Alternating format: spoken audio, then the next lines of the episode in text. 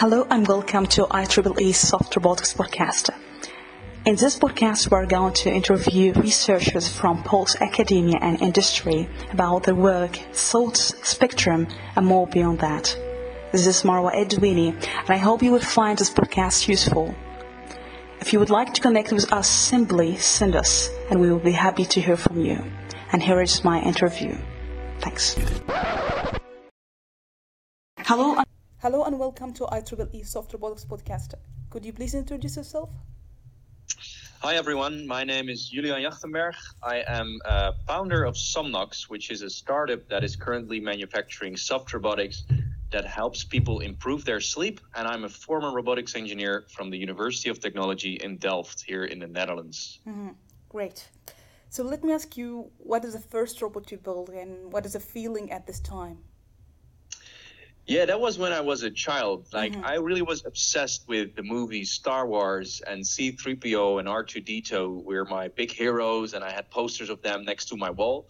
Um, and I, I, was tinkering with uh, Lego Technics, and I created the the robotic uh, WALL-E. Uh, you know the famous Disney movie uh, yeah. robots, and I could basically remote control it. But I also gave it a sense of autonomy by uh, getting in some uh, Mindstorm uh, sensors, mm-hmm. so I mm-hmm. could just basically spy around the house, and that gave me a sense of creation that was so cool that I could, could create living creatures that would scramble around the house and that had some sort of intelligence. Um, mm-hmm. That really was where my passion for robotics all started. Mm-hmm. Cool. So let me ask you, before going to the details, how you just started to know soft robotics and how you came to term of soft robotics. Mm-hmm. So my first uh, encounter with soft robotics is also from a movie, actually. Mm-hmm. As hmm. you see, I'm a I'm a big science fiction uh, enthusiast. Mm-hmm. Um, it's the movie Big Hero Six. Yeah. Um, the soft robotic Baymax, and mm. that is just really the most amazing uh, robotic I have ever seen because it broke through all stereotypes. Mm. If you think about robotics, most people think of the metal, dangerous creatures that will destroy our world or that will take our jobs. And then Baymax came around, and he was this friendly, big marshmallow kind of looking soft mm. robotic yeah. that you could actually look and was made of silicon. Mm. Um, and that I was so inspired by it because in this case it was also a nursing robot. So in this case it could help people um, uh, give their proper medicine and um, all in a safe way. Because I wouldn't be around a metal robotic if I would be in the hospital. Mm. So I guess the Baymax is really a game changer and uh, the future of what the added value of soft robotics brings, uh, which is bringing robotics closer to to humans than ever before. Interesting. Mm-hmm. So let me ask you how you would define soft robotics from your perspective, how you would see it uh, as a definition. Mm-hmm. Yeah, so f- first of all, let, uh, I would say what is a robotic, um, mm-hmm. and then let's work towards what is a soft robotic. Yeah. Um, from my point of view, a, a robotic in, in, in, any case is an entity that has um, something that can sense its environment, analyze the data, and then act upon it, um, which is the most bare bone definition of what a robotic is. Mm. And sometimes I'm still in an argument with my friends um, whether, for example, a mobile phone is a robotic. Mm. Um, you know, you you could argue about that if there is a sense of uh, autonom- uh. Um, when it comes to soft robotics, I would say that it is a robotic that is um, with barely any stiff materials. So it can move around, you can squeeze it, it is safe to use, and usually it's it's it, it, uses air pressure and soft materials like silicon that really mimic nature um, stuff like biomimicry is a very interesting concept that you see a lot of times when it comes to soft robotics um, but i could, could also say that you could make a, a stiff robotic a soft robotic by applying soft materials around it mm-hmm. so that it's not dangerous anymore to uh, uh, humans, for example, because it has this soft layer. Just like an organism has a skeleton, it also has a soft skin wrapped around. And mm-hmm. up to now, we refer to robotics as stiff uh, plastic or metal beings. So, um, yeah, I, I, would say I'm a bit a bit on the spectrum of it does have a stiff skeleton and then with some soft layer wrapped around. Mm-hmm. Great. So that leads me to another question. When we were studying, do you think that all this misconception about robotics, or that shouldn't be to be that way, if there's any misconceptions come to your mind when you encounter soft robotics?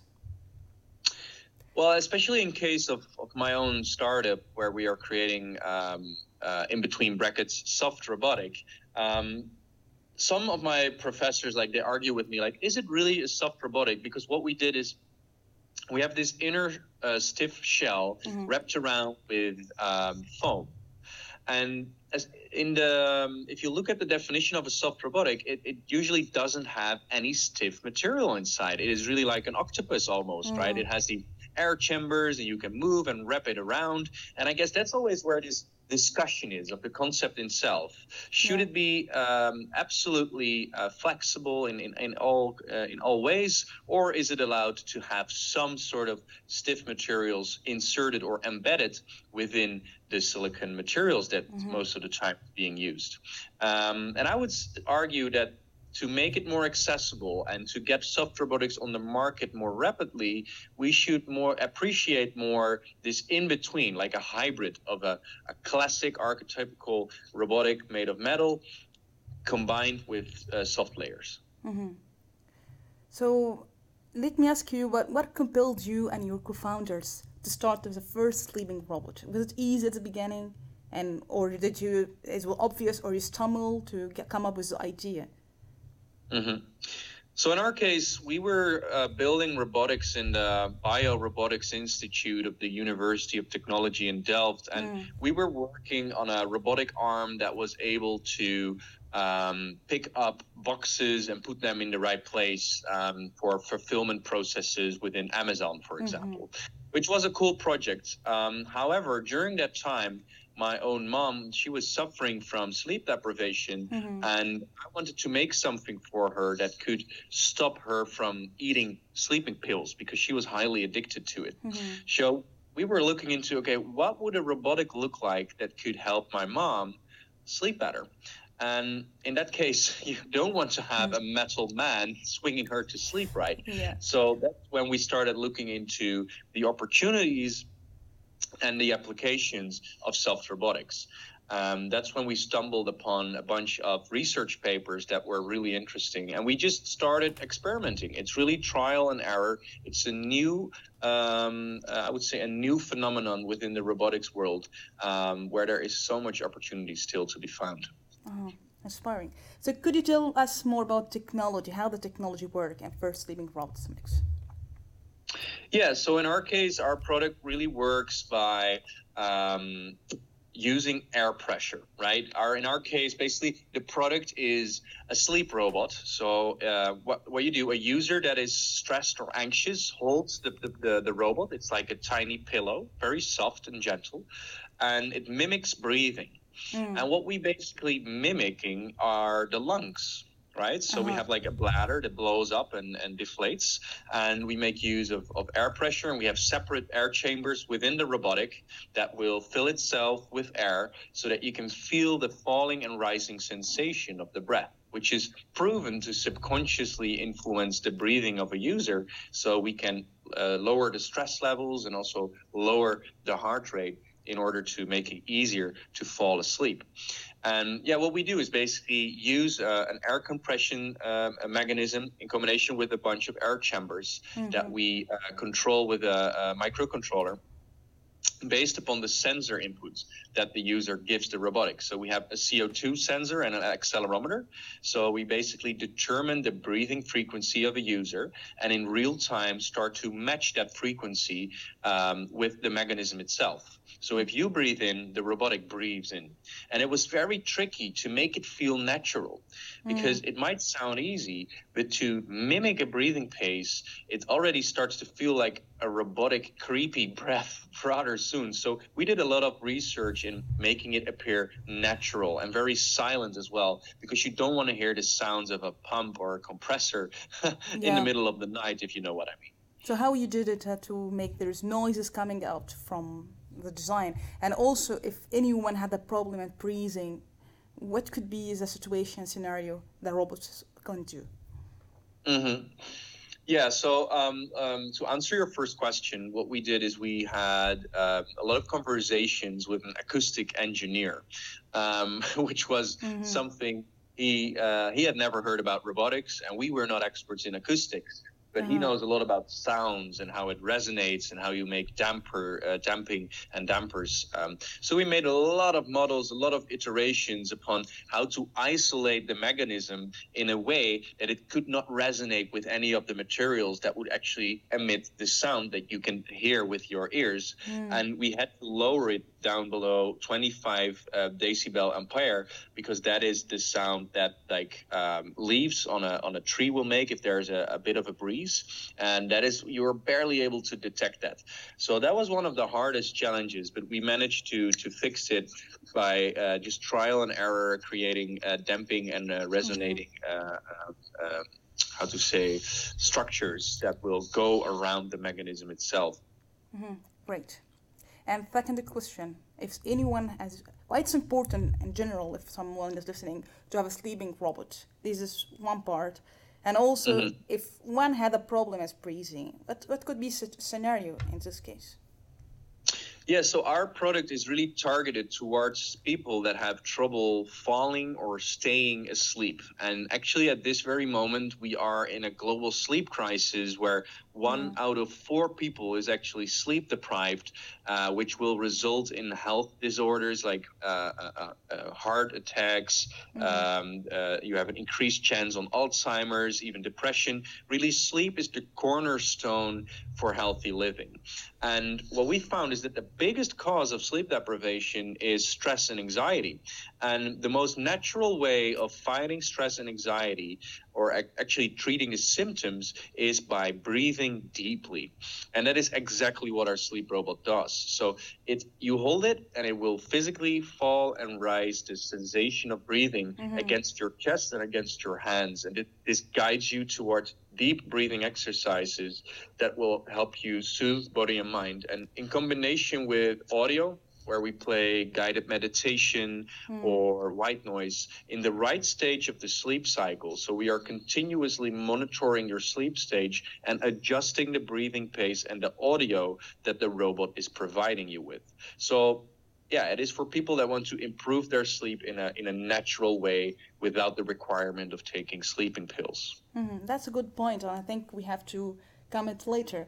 But before going into this part of technology developed, I would go to more. When was the actual start for the Somnox? How was the start actually started to have this company? Yeah, so this was all within the Robotics Institute. We were just prototyping, and since my mom was sleeping so badly, mm-hmm. she was really suffering during the day. You know, she mm-hmm. wasn't just sleeping uh, badly once a week. No, every day she would only sleep a- approximately two to four hours, which was absolutely destroying her during the day. I mean, she lost her job. She mm. she wasn't able to be herself anymore, and that really motivated me to find a solution. So I dug into literature and and uh, read a bunch of research papers that suggested that audio and breathing were actually proven and effective methods of helping one calm down. Mm. Um, so we immediately started creating prototyping. We created all sorts of types of soft robotics that have this implementation of breathing simulation, even one that could emit warmth or even um, make it a bit colder in the bedroom because temperature is also very vital. Yeah. Um, and we just experimented along the way until we found something that my mom felt very happy about. Oh. And um, from that point onwards, we started to iterate with new users, created also different sizes. How soft should it be? How stiff should it be? And that was an interesting experience to really do hands-on quick iterations with physical prototypes and users based upon uh, literature research. Mm-hmm. Great. So, which hurdles you face when you started uh, this idea, like uh, personally and professionally, to come up with the first product to the market? Mm-hmm. It, what hurdles you have? Oh, there were so many. Uh-huh. it's really um, like bringing a product to the market, and especially a robotic, is is something you should only do if you are truly passionate about bringing robots to the world because mm. people expect magic. Um, the thing is that I, I, guess in media, robotics are always displayed when they are working properly, right? In a certain context, a video is shown of a robot doing a backflip, uh, and it and it so people think that we are already very far ahead in the development of advanced technologies. Mm-hmm. But once you've put them in a different context and one parameter or, or uh, variable um, changes, the robot won't work anymore. So, also in our case, we had to overcome so many challenges when it came to the acceptance of going to bed with a mm-hmm. robot. Mm-hmm. I mean, sentence itself already sounds a bit bizarre, but also getting the certification of bringing uh, a robotic entity underneath the sheets. Imagine about the battery and uh, mm-hmm. the safety requirements. So we had a big delay on the certi- side of certification. Which was very tricky for us because if you want to manufacture, you need to have your certification in place before you start delivering to customers. Mm-hmm. Uh, so this was a big hurdle that we had to overcome, and of course that has a personal impact as well. Um, I mean, you work very long hours, and that will take a toll on your private life. So you need to find the balance between your work and also thinking about yourself. mm-hmm. So it is it was hard at the beginning. So how you solve it to just balance everything? Because I think it was very hard time. Mm-hmm. Yeah, I guess it's all about the team, right? I know this is a cliche answer, but if you are in trouble, and especially the, the for us the certification as an example, mm-hmm. or when we had to really make the mechanism super silent because you don't want to hear any squeaks or noises during the night, mm-hmm. um, those were very tough challenges. Um, and also getting like the sensor data to be uh, filtered, that was really challenging, and especially when it is when it's becoming a business so it used to be an academic project, and we brought it into an accelerator where we made a business plan around it. It was really the team and the positive feedback that we got from users that were telling us, "Hey, it's it's really helping me. I feel less anxious and I feel less stressed now." That that is the thing that motivates you, like knowing why you are creating this uh, robotic and why it is uh, helping people or mm-hmm. the planet um, uh, live a better life. Oh. Um, and if you really understand the why of your robotic, like then you can overcome any how, basically. Yeah. Yeah, that's great. So I would like to ask you how you see intelligence in soft robotics, how you define intelligence. And this leads to another question about uh, how sleeping soft robots is intelligent to mimic the breathing and all this kind of just mimicking the same behavior. So tell us more about this uh, regard about intelligence. Yeah, so always when I think we refer to intelligence, you have two types, right? You have emotional intelligence and IQ. Mm. And I guess when it comes to IQ, robotics is is rather advanced. I mean, in the end, it is a it is a computer, and a computer is intelligence in a sense. It has a lot of information at the tip of its fingers since we have the internet. But if we look at emotional intelligence, robotics are far, far down the ladder, right? Mm-hmm. That that's in the end what distinguishes us humans from robotics. And it might also, in the end, become our savior or destruction, the fact that we have emotional intelligence. Mm-hmm. But to uh, skip the more philosophical part there, um, I guess intelligence in the end is all about getting information, analyzing that information, having a certain interpretation or perspective on it, and then act upon it in a way that will um, either uh, improve or influence the data set. And I know this is a very abstract saying of what intelligence actually is, but when it comes to our robotic, um, what it does, it measures your breathing and it will start predicting in a feedback loop um, what your breathing pace will be to match it and slowly guide you down. But even more advanced, what we're working on now in an algorithm is mm-hmm. to predict whether you will have a nightmare uh-huh. or to predict when you will become awake. And these things are very interesting to create value that no other product can do than a robot. And I guess that's why robotics are such a big game changer because they will create products that are just static into dynamic objects that can interact with their environment mm-hmm. to create a more tailored value proposition to the user. And that's fascinating. How you can predict someone having she or he having a nightmare? What is the circumstances? Is this something you? I don't know what is the science behind that. Mm-hmm. So we are still experimenting with this. So it's not in the current product, but we have prototypes. And how it works is we have a lot of people recording their sleep, right? You have like people using Fitbits or smartwatches, mm-hmm. and there is so much data available uh, through accelerometers, their heart rate, sounds, like um, really crucial vital parameters. And we can actually distract um, or extract patterns from those sleeping data to say, okay, if someone is moving with their legs or twisting with their head, it might suggest that they are in a nightmare mm-hmm. uh, or are experiencing a very vivid dream. If we are looking into REM sleep, which is rapid eye movement sleep stage, um, we approximately sleep like uh, um, uh, or dream for an hour uh, each night. Um, this sleeping stage has certain characteristics that you can uh, extract from the data. So if the robotic measures that you are, for example, moving, or and it, it matches the pattern of uh, uh, thousands of other people that have been mm-hmm. recording their sleep data, we can approximately uh, predict whether you would have and be having a nightmare and then kindly uh, adjust the behavior of the robotic in our case with sounds and breathing mm-hmm. but i don't know how if uh, someone just maybe is maybe is uh, uh, i don't know if this question is called important but if someone having or she having a nightmare what a robot can do in this situation if you are experiencing yeah. a, a, a severe nightmare and sometimes you know in some symptoms sometimes you are feel paralyzed. You can move your legs or hands. And this is something happened during nightmares. I don't know what you think about situation robot can do or to save mm. the person from this nightmare. Yeah i guess this is this is very personal. I mean some people don't want to be disturbed in their sleep so yeah. it shouldn't be doing anything. But for example people with a post-traumatic stress disorder yeah. that have very serious issues with um, re-experiencing their trauma, um, mm-hmm. um, they would be happy to be woken up from that nightmare, yeah. uh, which you could do in a pleasant way by slowly increasing the volume of a certain sound. Mm-hmm. Uh, there, there are multiple ways of um, having actuators uh, have become an intervention of that um, terrible experience that you're having at that moment. Mm, that's great. So, uh, is there any ethics or regulation in that case because you have a data of your customers? And this is mm. something mm. I think at the hot topic also about the, the privacy.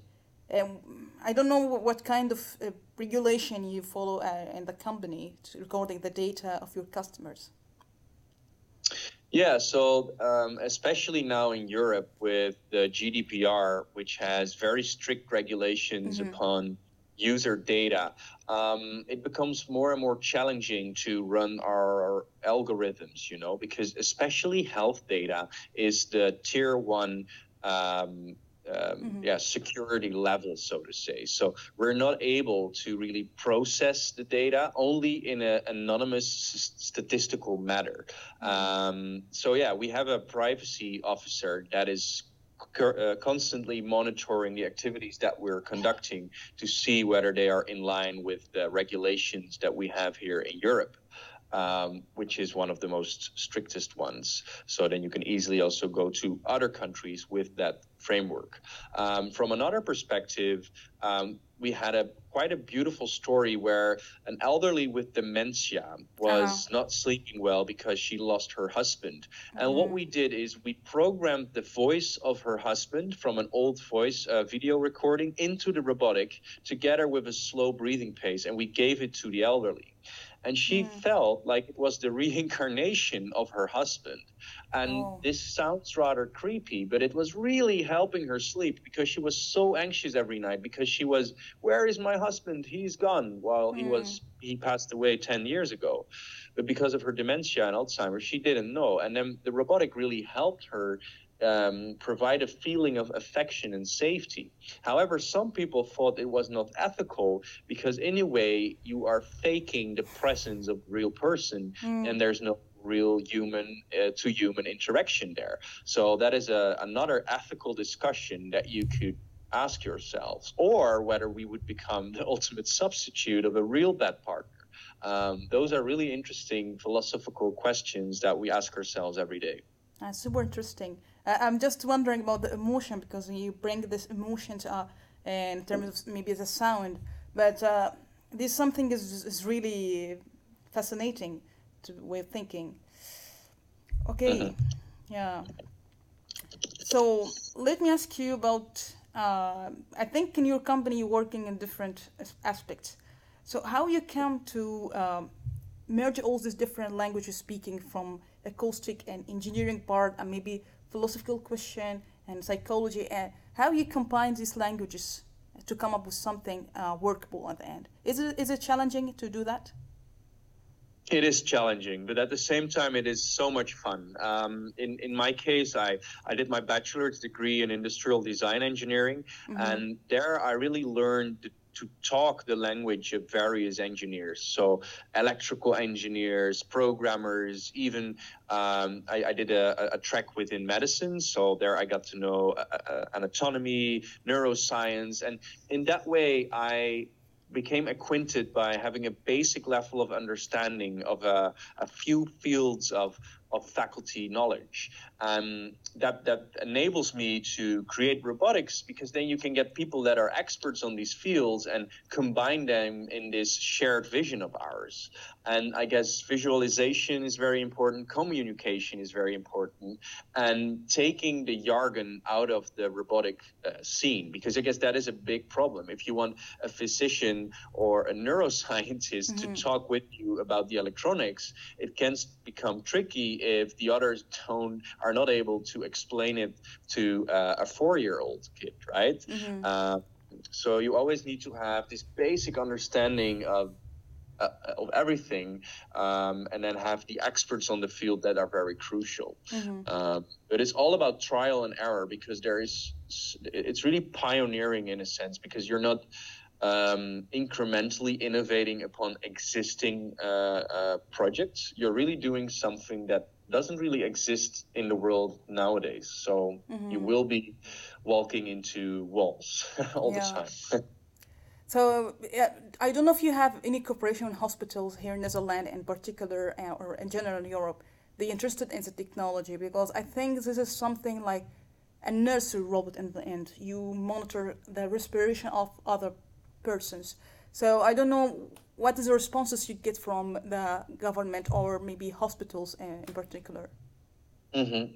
Yeah, we are closely working with hospitals and also um, uh, non-governmental organizations. Mm-hmm. And um, what we found is that they're actually quite, especially in the Netherlands, I'd say, they're very open to innovation because they know um, the only way to improve healthcare is to open your arms for innovation, right? Mm-hmm. And to shift from sick care to actual health care where we can prevent illnesses from happening rather than treating illnesses. And that's the beauty with sleep. Because if you sleep well, you prevent so many illnesses mm. from happening.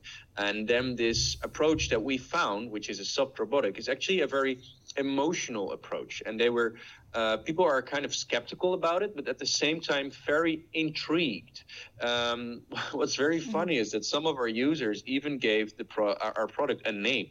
They had an emotional bond with it, um, uh, which is very interesting to see because you know there's not a lot of products that people give a name because they have like a real relationship with it and again this might sound crazy but that's i guess also the power of soft robotics mm. they and, and robotics in general they don't appear to be products, but they appear to be actually alive, right? Because they have this sense of awareness mm-hmm. and intelligence that other organisms have as well. So yeah, I feel like in the Netherlands the acceptance is is, is okay, but really within the, the innovation focused healthcare systems. If you really want to become a part of the standardized healthcare uh, proposition, that will take years because reimbursement and clinical validation are key for the entry to the market. Mm-hmm.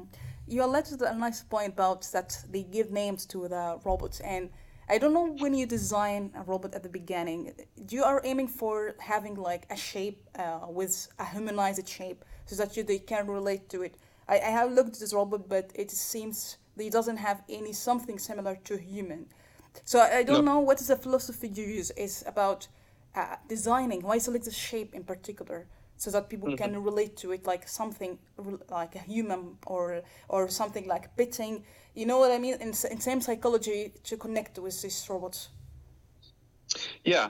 So, first of all, our design philosophy is not to create products, mm. not to mm. create lifeless pieces of plastic, but to create living creatures, create life, creating companions. Mm. Because the, the, the added value is that in our case, sleep is a very personal thing. Mm. And if it can provide you with a certain companionship, that is actually part of the whole proposition. And uh, in our case, we didn't want it to really look like a human because that can also be kind of scary. So we too looked at the elements of, of nature and humans that are um, the minimum. Uh, um, how to say required elements to make it appear alive and breathing in our case is actually very human like mm. so uh, we took the elements that were the minimum uh, viable features basically to give it this sense of being a creature rather than just an abstract looking pillow. And mm. the design itself is inspired on a fetus right? So it is like a, a, a being almost. So you can really mm. spoon it and wrap yourselves around in a, a ergonomical uh, shape. Yeah. So what is the challenges that you have already in the company for the product improving it? What is the kind of challenges you have or you and team? Yeah, um, I would say like the data collection can be quite tricky because in our case you don't hold on to the product the whole night, mm. so you get a bit of skewed metrics and data coming in, and then um, yeah, as we referred to before, all the regulations make it very hard for us to start processing this data into the cloud because we are simply not allowed to do so. Um, mm-hmm. So you have basically a data problem there. And what we're looking into now for our second generation robotic is to start offering thoracic and abdominal breathing. So this is basically chest and belly breathing, which is a very mm-hmm. important difference in um, pranayama, which is a, a, breathing exercise in, in yoga, mm. um, where you can actually differentiate with multiple chambers uh, in the robotic to really have a sense of how should I control my chest breathing and my belly breathing at the same time. Um, so these are, are rather tricky. And to really keep on adding that companion feeling of companionship, which mm-hmm. is I know sounds very abstract, but is really the most powerful thing about our product, I would say. Mm-hmm. So I would like to ask you about what could make a soft robotics company in general successful, and for you what is the vision do you have? I know it's maybe it's uh, an old question, but I would like to see how you vision envision success uh, for Somnox. How you make sure it's successful. Mm-hmm. Yeah, so it really depends on your definition of success. Uh, mm-hmm. I mean, I guess a lot of people would say success is based upon how much money you make as a company or if you're acquired by a big corporate. Mm-hmm. Um, in our case, it's not about money. I mean, money is a tool to to basically facilitate the bigger goal that you have in mind. And in our case, when if I would say that we are successful is how many lives can we change by helping mm-hmm. people sleep better using the power of soft robotics. So we have this big dashboard in our office. Um, it's a big screen displaying all the people that are sleeping with our product at this very moment. So we can see how many people we have impacted or actually helped improve their sleep in real time. And our aim is to really help like a million of people in 2030 mm-hmm. improve their sleep naturally and i would be very proud to say that we would be very successful if we achieve that goal mm. uh, doing what we do today um, in soft robotics in general, I'd say there's very few soft robotics on the market now. I mean, mm. you could also argue whether our current product is a soft robotic. Um, but I guess the trick is you should really find a use case where it adds value. You see so many examples in MIT Media Lab, for example, yeah. that's like a squishy octopus, but it doesn't serve a certain purpose. Mm. It's really there for research purposes, which is great. But then to bring a, a research uh, piece of technology into the market requires a really good uh, feeling to create value for a user in a specific use case and don't promise the world with bells and whistles and so many features because it will disappoint. People expect magic, and you should keep it simple. Mm. So, the initial success for soft robotics is in simple, valuable uh, uh, devices that can be entered, uh, that can actually enter the market without millions and billions of capital um, required to do so. So that's a really important point, and I would like to stress how we can ensure that soft robotics could be beneficial for human. I think I think this is something you already holding in your message, but I would like to hear you. How what is the criteria for anyone who's listening to make sure that technology is beneficial for human as all?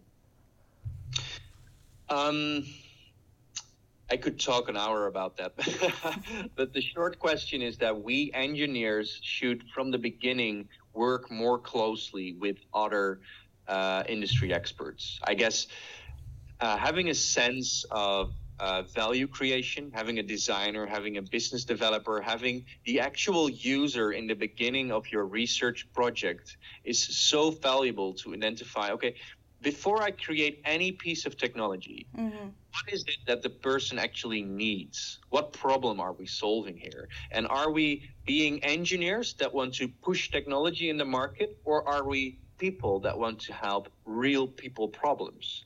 Mm. And that's what you see going wrong a lot of times in the university that you're creating technology for the sake of creating technology.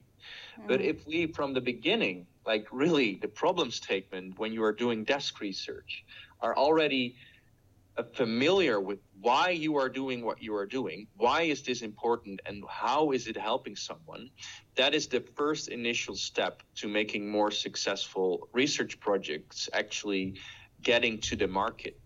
And um, I guess that is the most simple and short answer that I have. mm. Do you think this is related to education system and, and university, or maybe uh, in postgraduate sometimes or maybe it's about funding in academia uh, it's a complex problem but i don't know how you envision the problems come from because we invest a lot of mm-hmm. money in some technologies uh, especially maybe in soft robotics and is not has not that purpose at the end so do you think what the solutions could be uh, offered to uh, to go to the right direction and uh, invest mm-hmm. in the right products or technology where the problems come from? Yeah, that's that is a tricky question, mm-hmm. almost po- political. Um, I guess it just starts by by making sure that academia are really focused upon their their metric is not revenue. Their metric is getting a lot of peer-reviewed papers out there, uh, mm-hmm. which is basically how you become a successful university, right? How many patents uh, mm-hmm. you get submitted. Um, I guess we should start changing our metrics. Like, what as a society do we think is a success for uh, the existence of a university? Is a successful a university a university that has many papers, mm-hmm. or is a successful university a university that has produced many successful companies that have now improved healthcare, uh, renewable energy, um, that sort of stuff? So I, I guess it starts by just requiring something else from the academia that are out there and encouraging collaboration for, in an earlier stage between business schools and engineering schools mm. rather than one once they are on the market in a business form. But again, I'm not a political figure, so this is just something that I come up on, uh, up with at the spot. Mm-hmm. Great. So now I don't I don't know what the, which demographic regions are interested in a first sleeping robot. According to the data, which region are interested in the technology? So at the moment we are in the USA, United mm-hmm. Kingdom, Europe, and Japan. And uh-huh. what is very fascinating is that especially in Japan, people are very intrigued by the product. Um, oh. Japan is actually the country where people sleep very badly, and uh-huh. at the uh-huh. same time have accepted robotics for a long time. You have robotic hotels, robotic yeah. restaurants, and uh, you go on. So they have already accepted technology to live side by side for a long time, and therefore the acceptance of going to bed with a robot is very uh, low barrier. Mm-hmm. Um, yeah, that's uh, that that's what we found. So mainly adults that really want to avoid taking medication and that want to look for natural solutions, mm-hmm. starting from 30 to 60 years old, is now our main demographic uh, of our customer base. Mm-hmm. So how you would predict the the growth of the company? It's going to be exponential and linear. How you would see it? well, I hope it will be exponential, of course. Uh, everyone wants the yeah, like yeah. a hockey stick figure, you know, going for space. Uh, um, I would say um, it's really hard to predict. I actually mm. can predict it, to to be honest, because it's it's based upon so many assumptions and. Uh, variables that it's it's it's it's hard to hard to tell, hmm. um, and also as a society, how do we look towards robotics. Um, if there is, I don't know, an accident with a self driving Tesla, that will take down the morale towards robotic uh, things, you know, mm. around us, and that will make it harder for us. Um, and you see that people really are scared of innovation. And it has always been like that since the in invention of fire or the invention of the wheel. People are scared. And the time for um, a population to adapt to technology like the internet or um, the smartphone, it just takes years. And I feel like we're on the same page with our product here that i mean a lot of people are sleeping very badly but then again the acceptance of a robotic is just yeah we are ahead of the of the acceptance of the masses. So yeah we'll see. But i i have uh, of course um, great faith in the success of the company. Mm-hmm. so I, I don't know how you see the competition in the market maybe you are the first sleeping robot there are some researchers about how we can develop uh, materials that could produce, but this is in, in, in, academia. So I don't know how you see the competition, especially in the market, is focused mainly in AI solutions. So mm. how you see this competition is going? Is this fair, or how you would see it from from your experience? So there's no really competition. I would say we are in a so-called blue ocean, so mm. a place where there are barely any uh, competitors in a market uh, need that is unmet. And yeah, the, the, the, closest thing that I have found was actually a, a Minnie Mouse teddy bear that had some sort of uh, breathing uh, device in there, which was really crappy. Um, that is the only competition we have found so far. Mm-hmm. Um, but if you look at sleep-inducing devices, yeah, it's really the pharmacy, the pharmaceutical companies that are selling sleep pills that are our biggest competitor. Mm-hmm. So uh, I don't know how you uh, just in, in Netherlands in particular. Do you have uh, like events uh, to engage general public about these uh, first living robots, or events to engage people to participate in? Mm, yeah, so we have participated in quite a lot of events, um, not necessarily in a robotic niche market. Mm. Um, we have found great success in where our customer is at, you know, because yeah, that's in the end as a company who you want to meet. Mm-hmm. Uh, so we went to CES in Las Vegas, which is the biggest consumer electronics show. Um, and then sometimes we also go to uh, robotic uh, niche industry uh, events, which is mainly valuable to connect with the industry, catch up with the latest trends, uh, mm-hmm. do recruiting, find talented PhD engineers. Um, but yeah, I, I, guess again, it comes to the same point. Do you want to be a technology company that is obsessively uh, active by creating technology for the market, or do you want to create something valuable to the market and work your way backwards? Mm-hmm. That's always the question to ask. So I would like to ask you now um, a philosophical question about: Do you think ego is important when you start your startup? Is is, is important?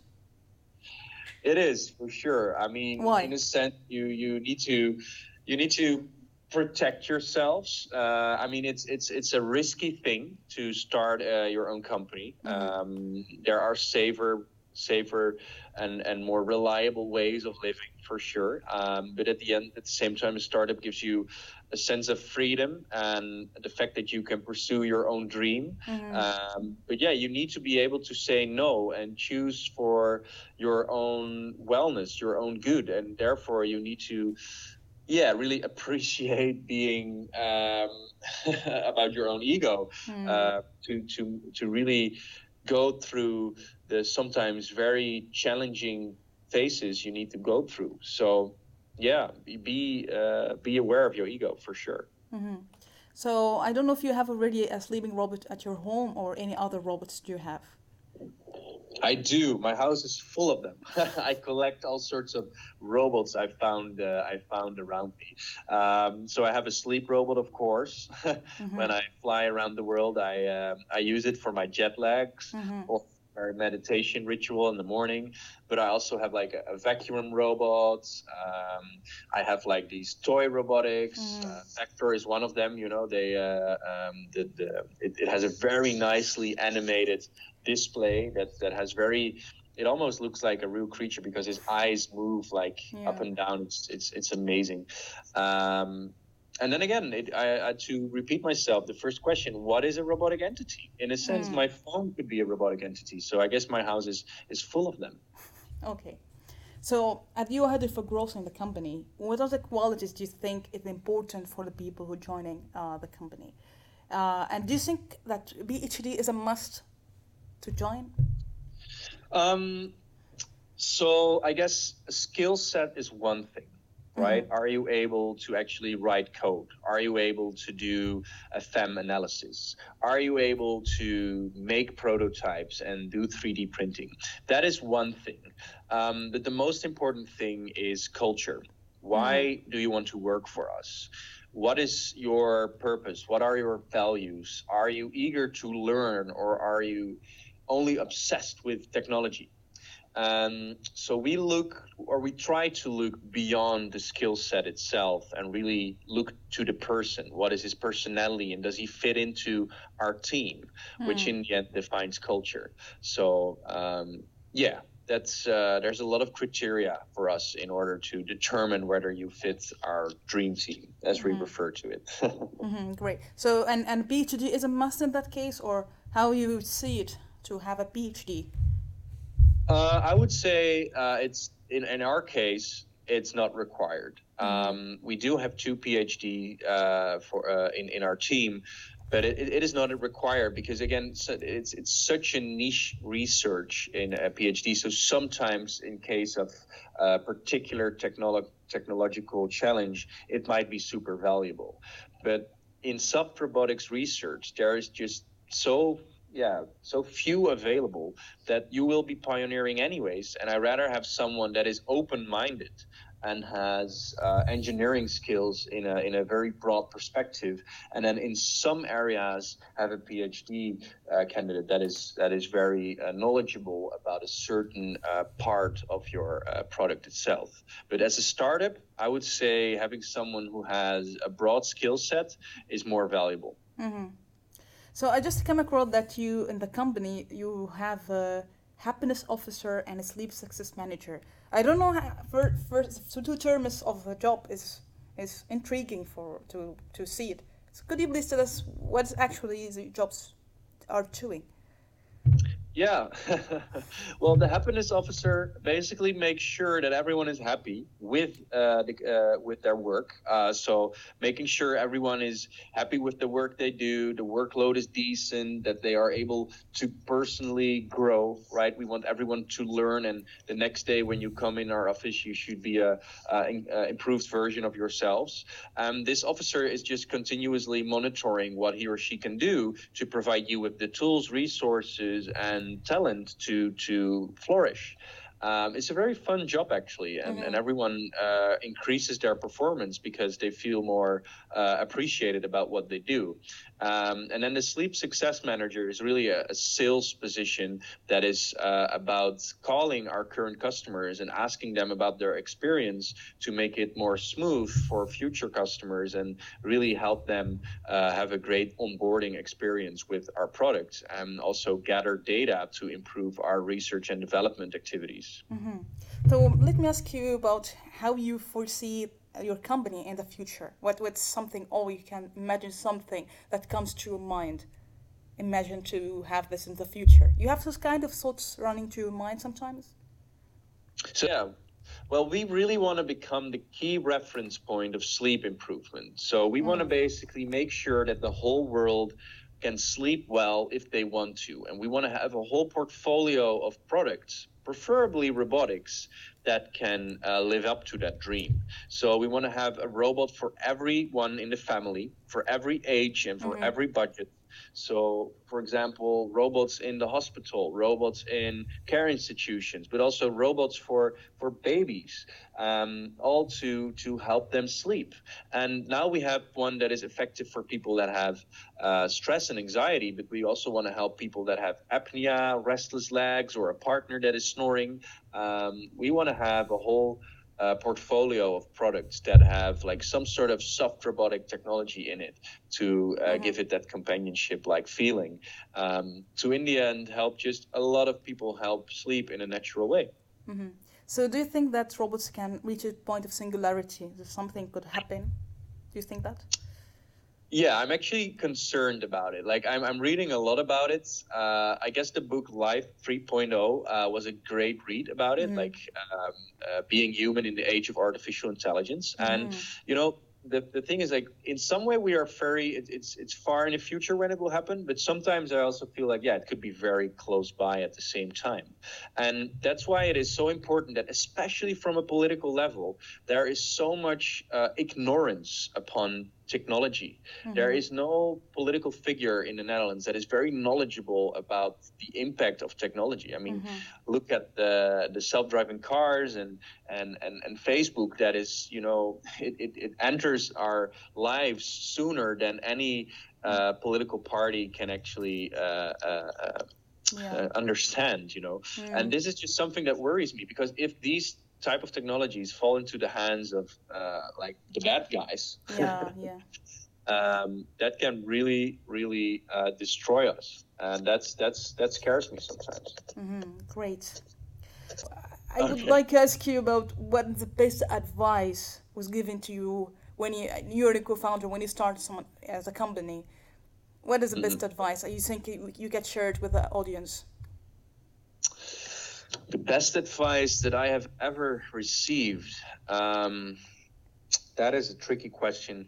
It really depends on the phase you're in, the, the, challenges that you're facing at that moment. But um, again, I, I, think knowing your why will uh, help you overcome anyhow. And I have said that quote before, but I, I, guess that's the most important thing. If you because starting a startup is so challenging, and mm-hmm. you really need to know why you are doing it from a personal point of view, but also from a more um, outward point of view, and then you will find out how you do it. It won't be easy, but if you strongly believe and dream and feel and and, and smell uh, mm-hmm. why you do what you do, um, you'll be able to understand and overcome anyhow and um, that's something too that I remind myself about because it's not always easy, mm. um, and that just yeah gives me the ambition and energy to get right back into it and and make it uh, make it work. Mm. So yeah, get out there and. Uh,